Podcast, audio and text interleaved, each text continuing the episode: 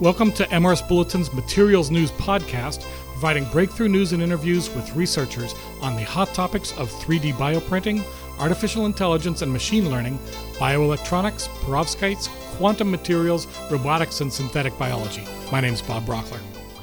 Metal halide perovskite solar cells degrade when exposed to oxygen and moisture.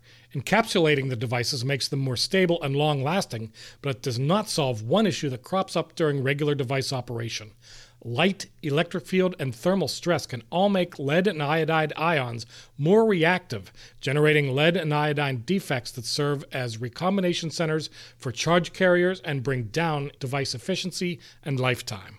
Researchers at Peking University have invented a novel technique for combating these defects. They added a rare earth europium ion pair to lead iodide perovskites.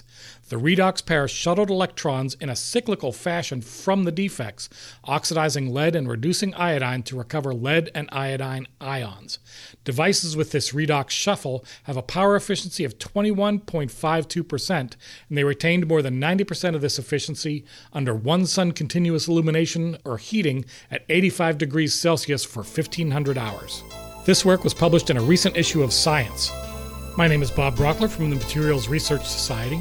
For more news, log on to the MRS Bulletin website at mrsbulletin.org and follow us on Twitter at MRS Bulletin. Thank you for listening.